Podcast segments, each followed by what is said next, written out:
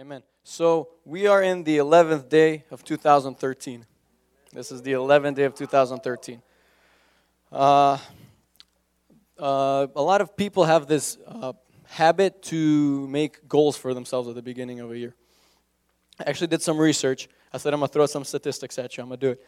I did some research, and I found out that about half of Americans make resolutions for themselves at the beginning of the year. About half. 46% said they do it for sure, and then a big percent said they sometimes do it, so I just kind of took a conservative number, about half. About half. The population of America is just over 300,000. Once again, just to be conservative, let's just say 300,000. 300 million, sorry, man. If we had 300,000, we'd be in trouble. 300 million, thank you. Okay, now, simple math. If every one of those people only makes one resolution for the year, which I'm sure there are people who make more than one, once again, let's just be conservative. Let's just say they make one resolution. That is 150 million resolutions that are set every year about. Now, after two weeks, which is about where we are right now, about 71% of those uh, resolutions are still going. That means 29% are done. 29% of the people gave up. They don't want anything to do with it. 71 still going after two weeks. After a month, when February starts, only about 64% remain. After six months, we're talking beginning of July here, 46% are left. So more than half have already gone. People gave up. By the end of the year, what percentage do you think are, are actually successful? Five? Five, four, fifteen? Oh, you are optimistic. I like that. You guys are all. Eight. 8% of all resolutions are actually successful. 92% failed. And that's only assuming that everyone makes one resolution a year. I mean, we're talking about there's people who make like five and they fail all five of them. But we're just being conservative here. Now, let's say you take a test in school and you get 8% on it. Are your parents going to be happy with that? Oh no, they going they to whip you. They going it doesn't matter how old you are if you bring 8% on a test, they're going to whip you. Now, if we take away all the zeros so it's not complicated and say, you know, there's 150 resolution instead of 150 million so we don't get confused, 150, only 12. 12 is the number that actually are successful. 12. Now, who has set goals for themselves this year? Who said, you know what, I want to achieve this this year? Okay, a good number of us. Now, the odds are against us. Odds are against us. Only 8% actually are successful. But you know what Philippians 4:13 says? I can do all things through Christ. You know, those 8% are probably all the Christians who got Jesus living inside. now, uh, just some practical things that, that I thought about at the end of this, uh, the beginning of this year. Don't, you know, don't make 10 goals for yourself or like 20 goals or something impossible like that. You know, think of something realistic. You know, pick like three, pick two, maybe even pick one, but you know it's going to be a big challenge for you. Just start with one. You know, start off with something realistic. Start off with something that, you know, you can put your whole focus on and you can fight, you know? Because if you do 10 and you try to tackle 10 things at once, it's impossible. Because realistically, uh, who here has heard that it take, who, who's heard that it takes 21 days to develop a good habit? 21 days, you've all heard that? That's a lie. You know, you know how that was created, 21 days? Uh, there was a, uh, surgeon in the 60s, and what he did was he operated, had a limb cut off. I forgot the word for that. There's a amputated. They had to have their limb a- a- amputated, their limb. And pretty much what he notices on average it takes 21 days for them to get used to using, you know, to doing everyday things with, with the rest of their limbs. Now, realistically, I wouldn't really say that's a good habit. That's just a good statistic, but that doesn't necessarily mean that's, that's how long it's going to take to make a good habit. Now, scientists nowadays, this was in the 60s, nowadays scientists are saying it's not 21, it's not 28, it's not 18, those are all numbers. It takes about 60. 66, it takes about 60 days to fully develop. So, if we even look at this mathematically, it takes two months to develop one good habit or break a bad habit. Two, two whole months. Now, if we are going to be like absolute robots who do everything perfectly and don't ever mess up, because as soon as you mess up, you know, you got to start doing the 60 days again because you got to make it a habit. So, mathematically, you can, if you're a robot, you can do six goals a year, mathematically. None of us are robots except maybe for Dennis, who keeps waking up at 4 o'clock in the morning for like three years. He might be the only, он сложный биоробот просто.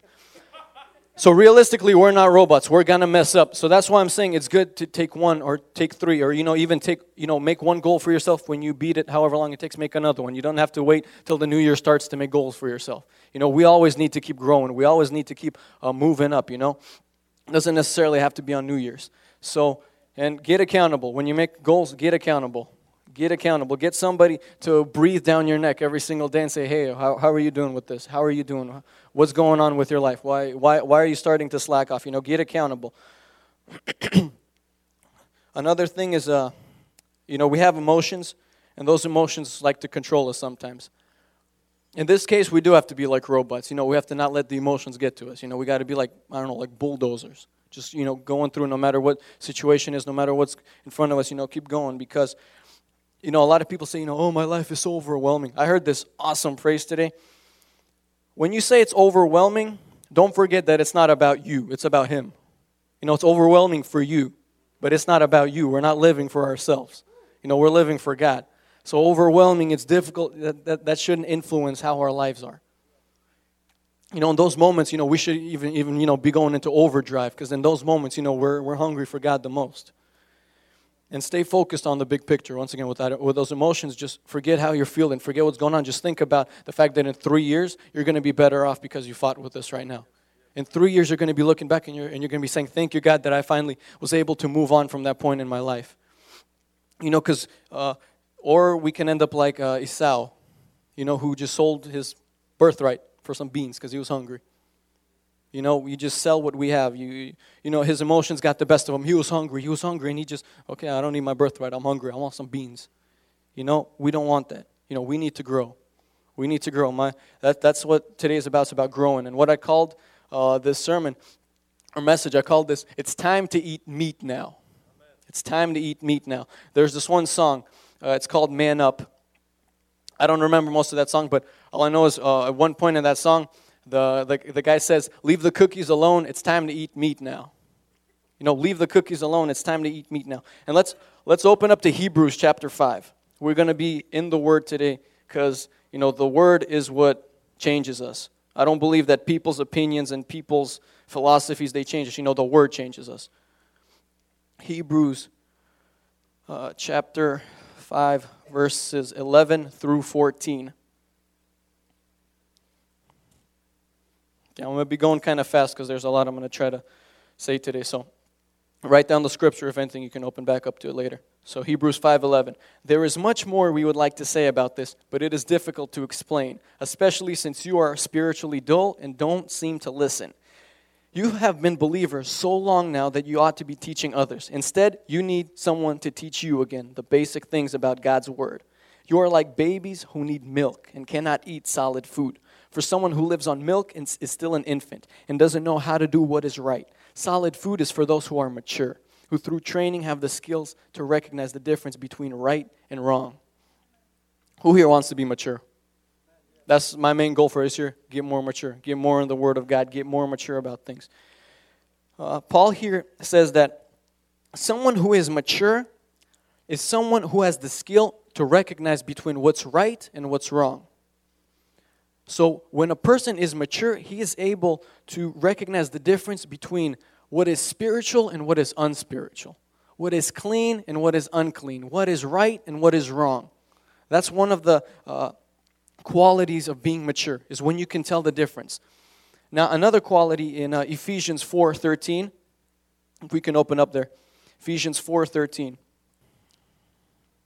Ephesians 4:13 until we all reach unity in the faith and in the knowledge of the Son of God and become mature attaining to the whole measure of the fullness of Christ then we will no longer be infants tossed back and forth by the waves and blown here and there by every wind of new teaching and by the cunning and craftiness of men in their deceitful scheming. So the first quality is you're able to tell the difference between right and wrong.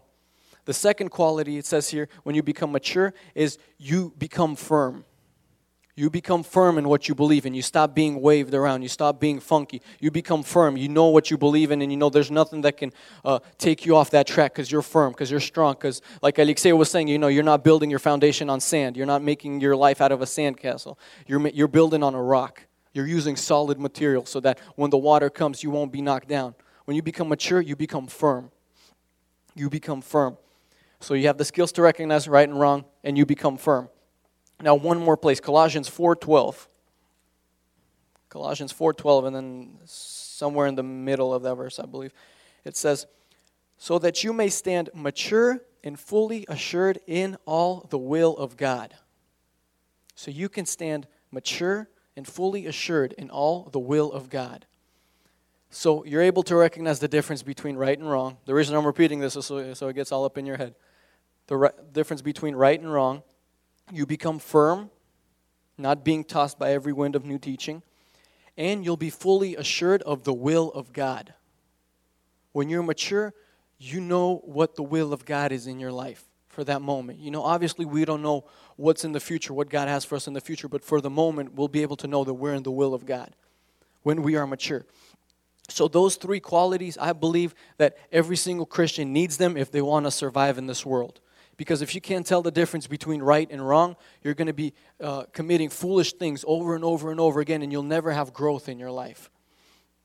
You know, we need to be firm in what we believe in so that, you know, when persecution comes and when difficult times come, you know, we, we don't start throwing God under the bus and we don't start, you know, living for ourselves. We need to be firm in what we believe. We need to be confident that God can uh, help us make it through no matter what situation we're in. Amen? Amen. And then we need to know God's will. We need to know God's will. We read in our in our Bibles, it says, uh, uh, it says those who who only those who fulfill God's will are going to get to heaven pretty much. That's in Matthew 7 21. I think we read that yesterday. Matthew 7. It says pretty much the only ones who make it into heaven are the ones who live according to God's will. Because Jesus said there's going to be people coming up to me and saying, Jesus, Jesus, I did this in your name, I did this. And he's going to say, I don't know you. Because you know what? You can do good deeds and not be in the will of God. Do you guys know that? You can do good deeds. You can serve in church. You can do a lot of things, but still not be in the will of God. You can be faithful, coming every Sunday, every Friday, but if you lose your first love and you're not in the will of God, you got nothing.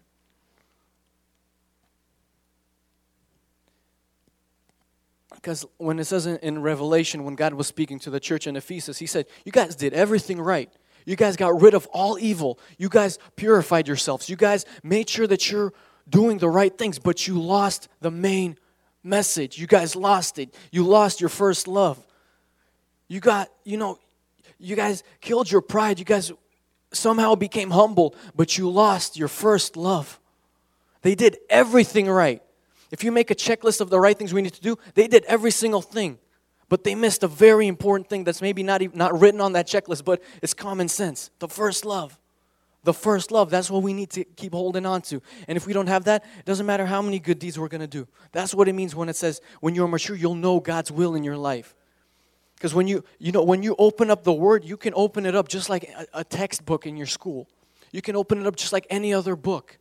Or you can open it up as if it's the word of God, as if it's food, as if it's water, it's breath in your lungs. It's what you need to survive, it's what you need to live. Now, the big question tonight is how do we get mature? You know, you said all these awesome things. That's awesome. You know, how do I get this? How do we do this? I don't know. I'm 19. But here's what God spoke to me. Here's, here's, here's what He said. Let's go to 1 Corinthians chapter 3. 1 Corinthians chapter 3. Because I'm working on it myself. We're all, we're all going at this together. 1 Corinthians chapter 3. It seems like in, in every single one of Paul's letters, he's calling people to be more mature and he's calling people to grow up. 1 Corinthians 3 1, verses 1 through 3. Dear brothers and sisters, when I was with you, I couldn't talk to you as I would to spiritual people. I had to talk to you as though you belonged to this world or as though you were infants in the Christian life. I had to feed you with milk, not with solid food, because you weren't ready for anything stronger. And you still aren't ready, for you are still controlled by your sinful nature. So, one way to become mature if you're taking notes, the first way to become mature, stop being controlled by your sinful nature. Stop being controlled by your sinful nature. Now, that doesn't mean that you're going to be perfect and you're and you're never going to get bad thoughts in your head. We're always going to get sinful thoughts. It's all Satan's always going to try to creep into us with our past. He's always going to try to creep in with our weaknesses. But you know what? We can choose to be controlled by it or we can choose to control it. We can choose to let it affect us, or we can choose to, to become the master over it with God's help and, you know, get it out of our lives. That's what it means to not be a slave to our sinful nature. That, that, that's what we're talking about, you know, more of you, less of me, God. That's not just something we learned at summer camp, that's something we need for the rest of our lives. Every single day, God, more of you, less of me. I noticed, I, I, I just started thinking about it. Man, every time I pray, that's like the first thing that comes out of my mouth. Before I start, you know, getting into God, bless this, bless this, bless. No, God, more of you, more of you, more of you. You know, stay focused on that. That's how you'll have a great chance of holding on to your first love. When you just focus on that, it's God, it's all about you. It's not about me. It's overwhelming, it's hard, but it's all about you. It's all about you. You know, because uh, we, we read this week in uh, Genesis 16 12. You guys don't have to open there. But in Genesis 16 12, it was the story where Sarah comes up to Abraham after God promised him to give him a kid. And Sarah's like, you know what? I can't have kids. You know, why don't you just take my servant, you know, have a son? And he'll, and you know what? That son, Ishmael, that was not God's will in Abraham's life. That was not God's will. That is a moment where even the great Abraham was, for a split second, controlled by a sinful nature for a split second. And the reason I believe God, God allowed these things to happen is so that we can read back at them and look back and not make the same foolish mistakes. And, and they have this son Ishmael. And I stayed up till 3 o'clock in the morning last night. I, I told Shura. And I was just reading about Ishmael's son, sons. He had 12 sons. And I read about every single one of them. I found this one website and it says the history of every single son. You click on the son, it tells you where they were living, where they, and then some of them didn't. He didn't have the information, so I had to like Google it and, and search for this one son. And you know, you get on like Google page 14, and you're like, man, what am I doing here? Because there's like no good information there. But you know, I did these research. Every single one of his sons, you know where you know where they are in the world right now. They're still alive. They're not just dead. You know where they are right now? They are Saudi Arabia, Iran, Iraq, Afghanistan, Libya uh, Syria, uh, Egypt, all those countries. Those are Ishmael's sons. And you look at it and you're like, man, that's what happens when you let your sinful nature control you. It doesn't just kind of, you know, kind of happen and then God forgets. No, man. If you don't watch it, if you don't kill it, it's going to grow. And you know what? I, I, I've thought about it and I've thought about, you know, the world's history. I can't think of one good thing that any of those countries did for the world. There's not one thing that they actually did to help people live, to help. They did nothing. All they bring is war. All they bring is terror. I'm not saying all Muslims are bad. You know, there's good Muslims. You know, our neighbors, they're from, uh, they're from Iran, I believe. They're from Iran some of the nicest people I ever met, realistically. They're just nice people. So I'm not saying they're all like this, but I'm saying generally as a country, that's what you see. You see hate towards God's people. You see hate towards Christians. You see just hate. That's all they really got. That's what happens when the sinful nature takes control. You know, when, when uh, the angels destroyed Sodom and Gomorrah and they let Lot go with his daughters, you know, what happened? His daughters are like, oh, we're not going to have any kids. They're not going They did something terrible. They did something disgusting. They had kids by their father, and those kids, Moab and Ben Ami, those, those guys became the uh, Moabites and the Ammonites. And those two countries and those two tribes where they lived, that's actually the country of Jordan today. And you see the same thing happens when you let your flesh take over, when you let uh, these things just happen in your life, you just see horrible chaos also did some research about uh, Noah's sons and how they traveled across the world. And pretty much when they were building the, the Tower of Babylon and God confused their language, pretty much what happened was kind of like each son, since they kind of had their own language and they were kind of, they started migrating in different parts of the world. You know, Ham, the one who was cursed, he actually, he started going south, south from that place. And that's, you know, the land of Africa today. You know, and Daniel was there, you know, and I've read, you know, it's just cursed right there, realistically. So much magic, so much voodoo, it's just cursed. You know, Africa needs the Africa needs light. It's just cursed because that one poor decision that Ham made. A little decision, and now the whole continent is cursed. You know, the sons of uh, uh, Japheth, they went uh, to the north and to the east. They kind of took over the uh, parts of Asia and Europe up there. And you know, and one, one of uh, Japheth's sons was Magog. And Magog is like technically Russia, if you think about it. You know, if you do some research, I'm not going to get into it. It's, it's kind of like Russia. And in Revelations, it says there's going to be some dude named Gog, and he's going to come out of Magog. And you know, eh, Armageddon, man. It's crazy. And then also, and then, and then in Revelation, it also says that the army is going to be, it's going to have about 200 million soldiers. What two countries can realistically have 2 million soldiers? America only has 3 million people living in it. What countries can realistically have 2 million soldiers? China, India. They're overpopulated. And that's where uh, Japheth is and those two sons. I don't forget their names. It's, you know, in Revelation, it specifically says, it says Magog, and then it says two other people. And you look at it in history, is just, you know, the word of God is coming to life in front of us. Because he didn't have the blessing. Shem got the blessing. Shem got the blessing. And even in the storyline of Shem, you know, later off it splits into Ishmael and, and uh, uh, Isaac. It splits. So even when you make one right decision in your life, doesn't, doesn't mean you're set forever. That doesn't mean one saved, forever saved. You know, you got to keep making the right decision. Another way, how do we become more mature? Uh, be less and less like the world. Let's open up to Romans chapter 12. I think every single time I'm going to preach for the rest of my life, I'm going to somehow open up Romans chapter 12.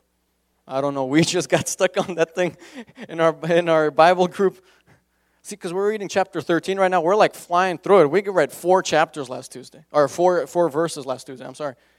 When we were on chapter 12, we, we were lucky to finish one. If we finished one, we're like, thank you, Jesus, we're almost done with this thing. Romans chapter 12, verses, uh, verses 1 and 2. These are verses that a lot of us should know by heart already, realistically. Not even not just those who are in our group. They should just know this by heart.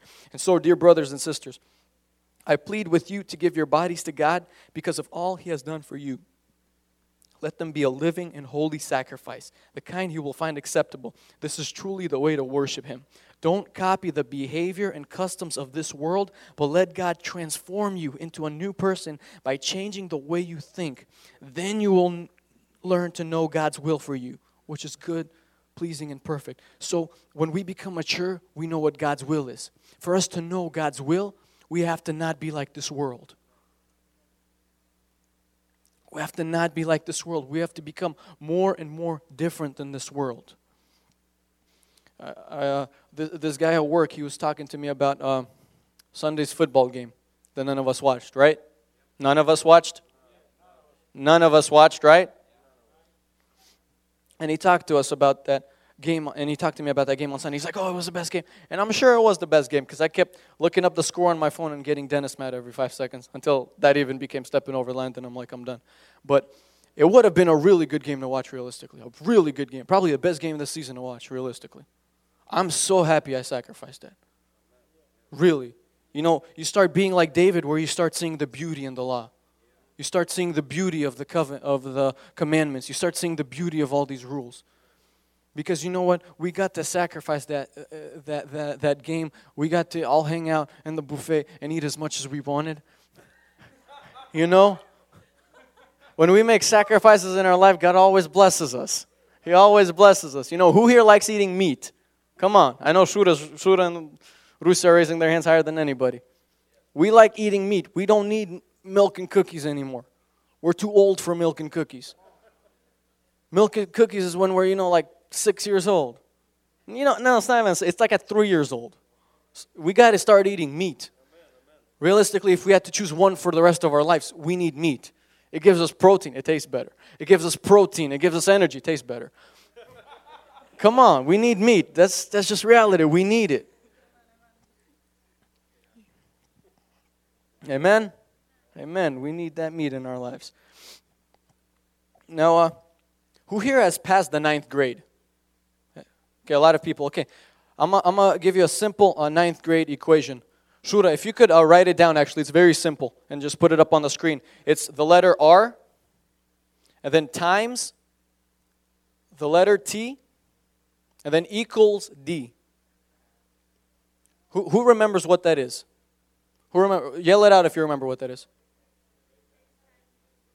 Rate times time equals different. There you go.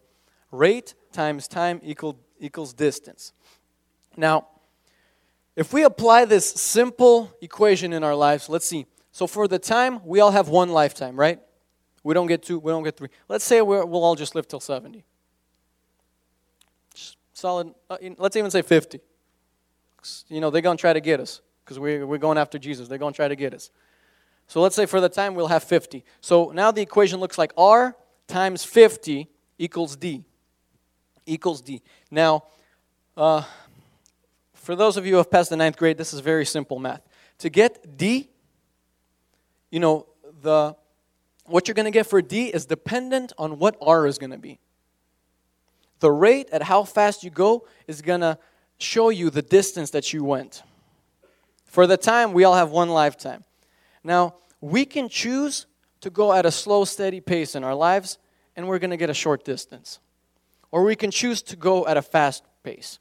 We can choose to fully go after God. And then, you know, let's even just take simple numbers. Let's say for the rate, we're just doing uh, enough to get by. We're doing enough to get by. Uh, uh, an average grade in school is a D. That's just a complete average. And that's 60%. 60%. So let's say we're just doing enough to get by so we can graduate high school. So R is 60. 60 times 50. 300. Okay, you get 300 maturity points in your life. Congratulations. Now, 50 times 60? Oh, yeah, 30 is there. You're right. See? See, I've, it's been a while since I've been in the ninth grade. I'm trying to sound all smart up here, and I'm making mistakes. Let's say for the rate, you know, we're going fully after God. We're going 100. 100 times 50. 50,000. See, you made the. No, it is 5,000. You're right. You're right. Ah, I, try, I tried to get you. I tried to get you. Ты сложно be a robot. so we got 5,000 maturity points versus 3,000 maturity points. I might even just say that just to be fun. Jesus says the limit is 3001. Oh, you just missed it. He says to get into heaven, you got to get 3001 maturity points. Oh, just missed it. Now you have to suffer for all eternity. Well, realistically, Jesus says, you know, you got to get 5,000 points to make it. That was just a joke. You got to get 5,000 points to make it into heaven because you have to be in the will of God. To get into the will of God, you have to be fully going after God. To get those 5,000 points, your rate has to be 100. You got to be going 100%. Anything lower, it's, it's not going to work. Because that distance that we go, that's going to determine whether God's going to use us to speak to people. That distance that we go is going to determine whether God's going to use us to heal people, whether He's going to prophesy through us, whether He's going to use us for His glory, whether we're going to be in His will or not. The third thing to get more mature. This is the most important thing, I think, out of all of them. So, first one was stop being controlled by our sinful nature, be less like the world. Third one, be like Jesus. Be like Jesus. If you want to become mature, be like Jesus. If you want to grow up, be like Jesus. I don't think I've seen anybody more mature than Jesus. Seems like he never even left.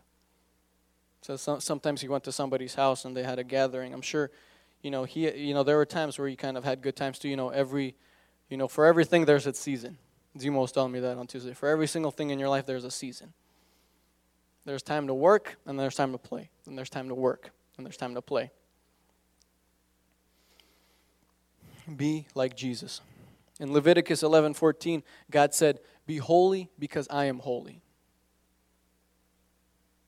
Holiness is having no sin. Holiness is just perfection. That's something we got to go the rest of our lives to try to get. Be holy like I am holy. Those were God's words. That's not just something I'm making up right now. God said that himself. In Luke 9:23, Jesus said, "If anyone wants to follow me, take your cross daily." Jesus had those same emotions we're having. Jesus had those same feelings. He killed all that.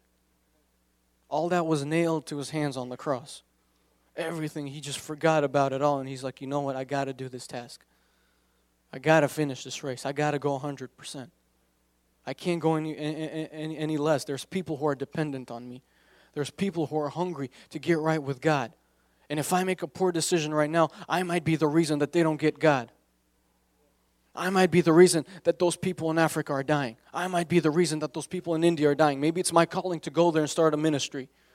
I'm going to lose it. It's going to be my fault.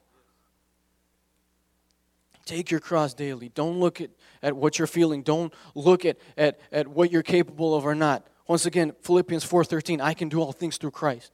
Don't look at, oh, I can only do this and I can't, I'm not a good public speaker. I'm not a good public speaker. Zima is making me come out here and speak publicly. I don't like this. I never liked this in school.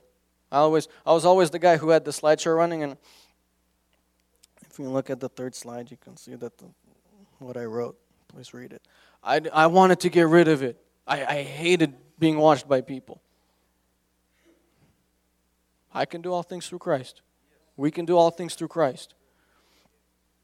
In Matthew 5, Jesus raised the bar. If we can actually open up to Matthew 5. We read that on uh, Sunday, Sunday and Monday. Yeah, Sunday we read the first half of it. Matthew chapter 5.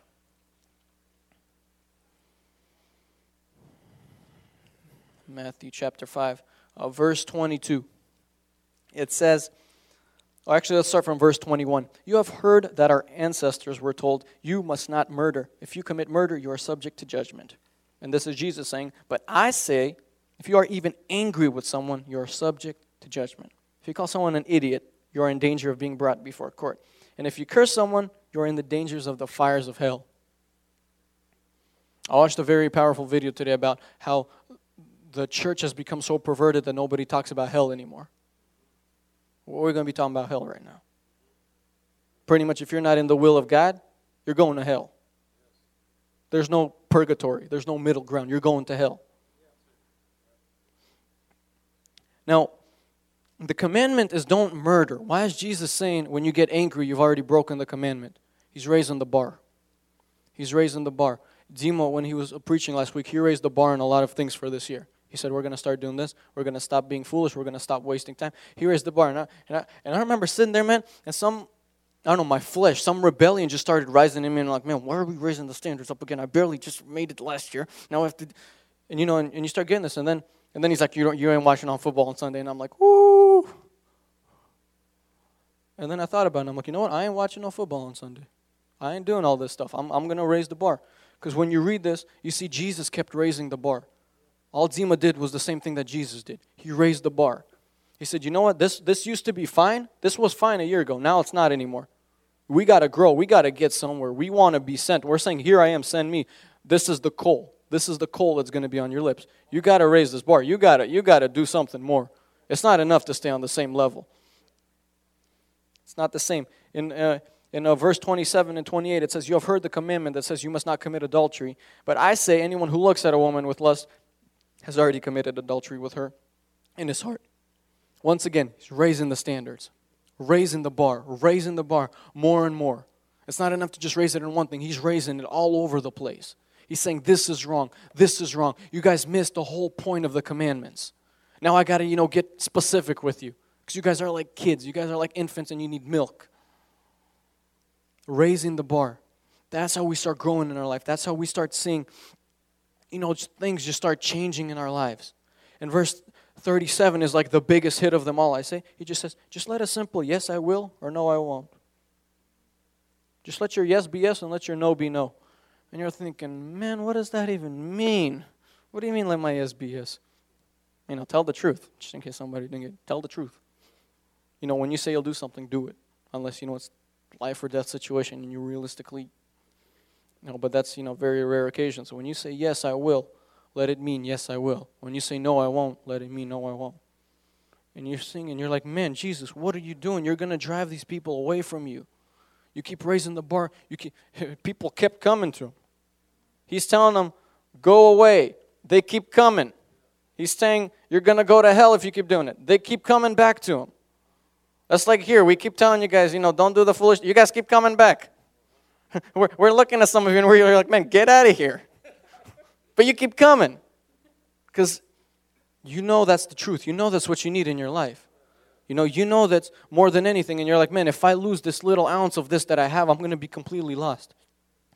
But you got to go 100%. I'm telling you, it's not enough to just fly under the radar. It's not enough to just make it. You got to go.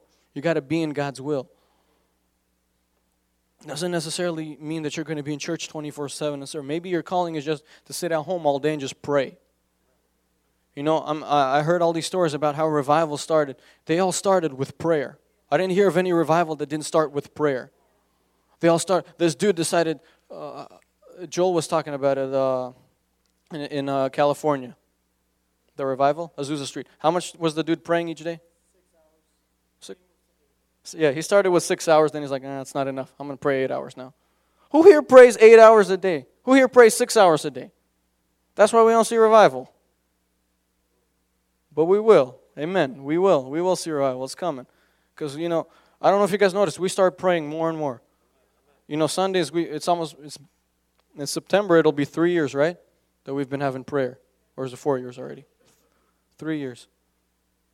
Two solid years of praying, pretty much every Sunday.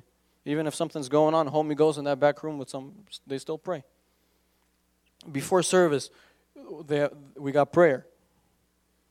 Uh, and you know, in our personal lives, we're praying more and more about our youth. I don't know about you guys. That's that's how it's like with me. We're praying more and more.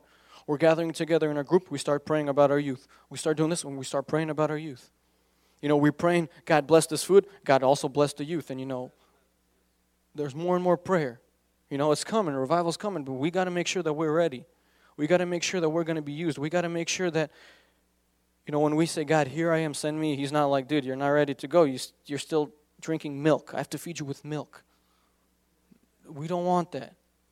You know, we want to be like, God, I'm ready to go. And He's, go, go here, go, go, go there, do this, say this, prophesy this, heal this person, do this, do that, perform this miracle, go do this. We're getting there. Not all of us, but we're getting there.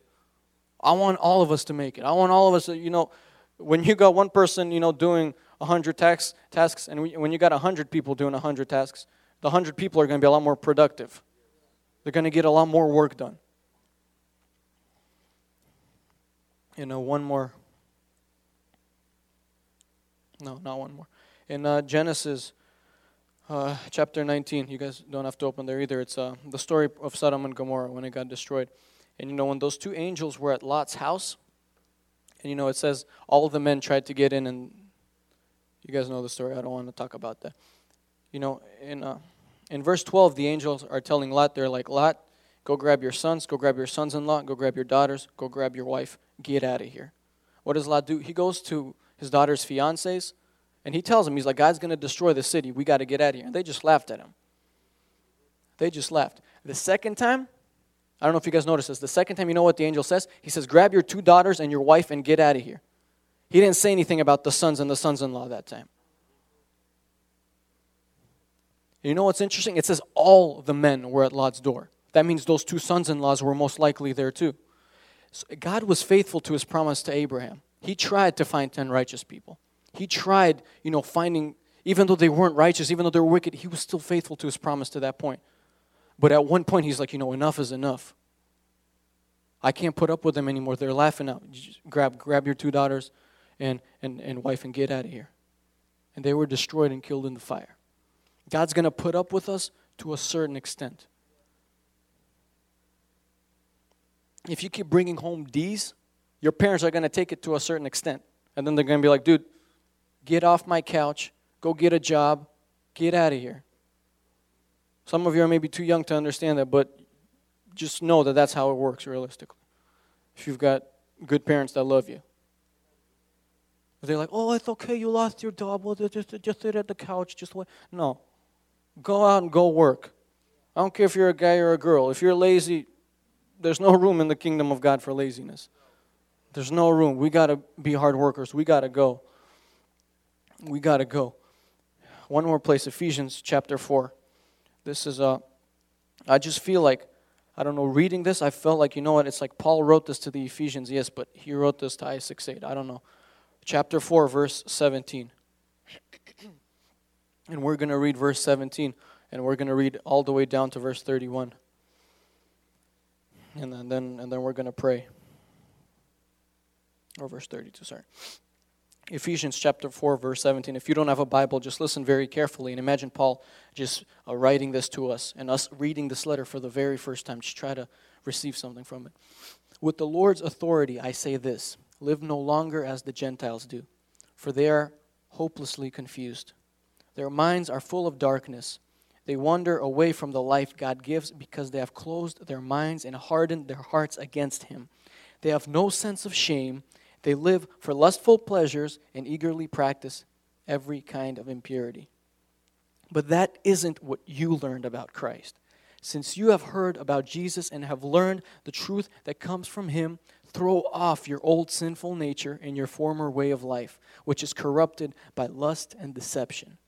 Instead, let the Spirit renew your thoughts and attitudes. Put on your new nature, created to be like God, truly righteous and holy.